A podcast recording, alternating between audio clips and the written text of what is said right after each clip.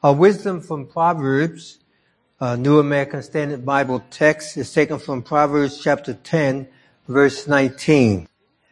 When there are many words, transgression is unavoidable.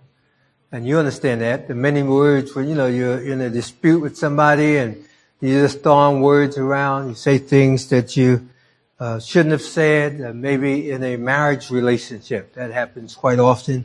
Or just in a relationship with another member in the church, you go too far. You know, you're not trying to solve the dispute, you're trying to hurt one another. And that's a bad thing. And uh, because of many words, transgression is unavoidable. So maybe we should reduce our words, learn how to say few words, and uh, let some things go. But he who restrains his lips is wise. It's always a wise person who restrains his lips, who takes a moment to breathe, you know, and to let some things go rather than to create some wounds that could go deep and last for a long time. So the book of Proverbs helps us out there and gives us some wonderful things.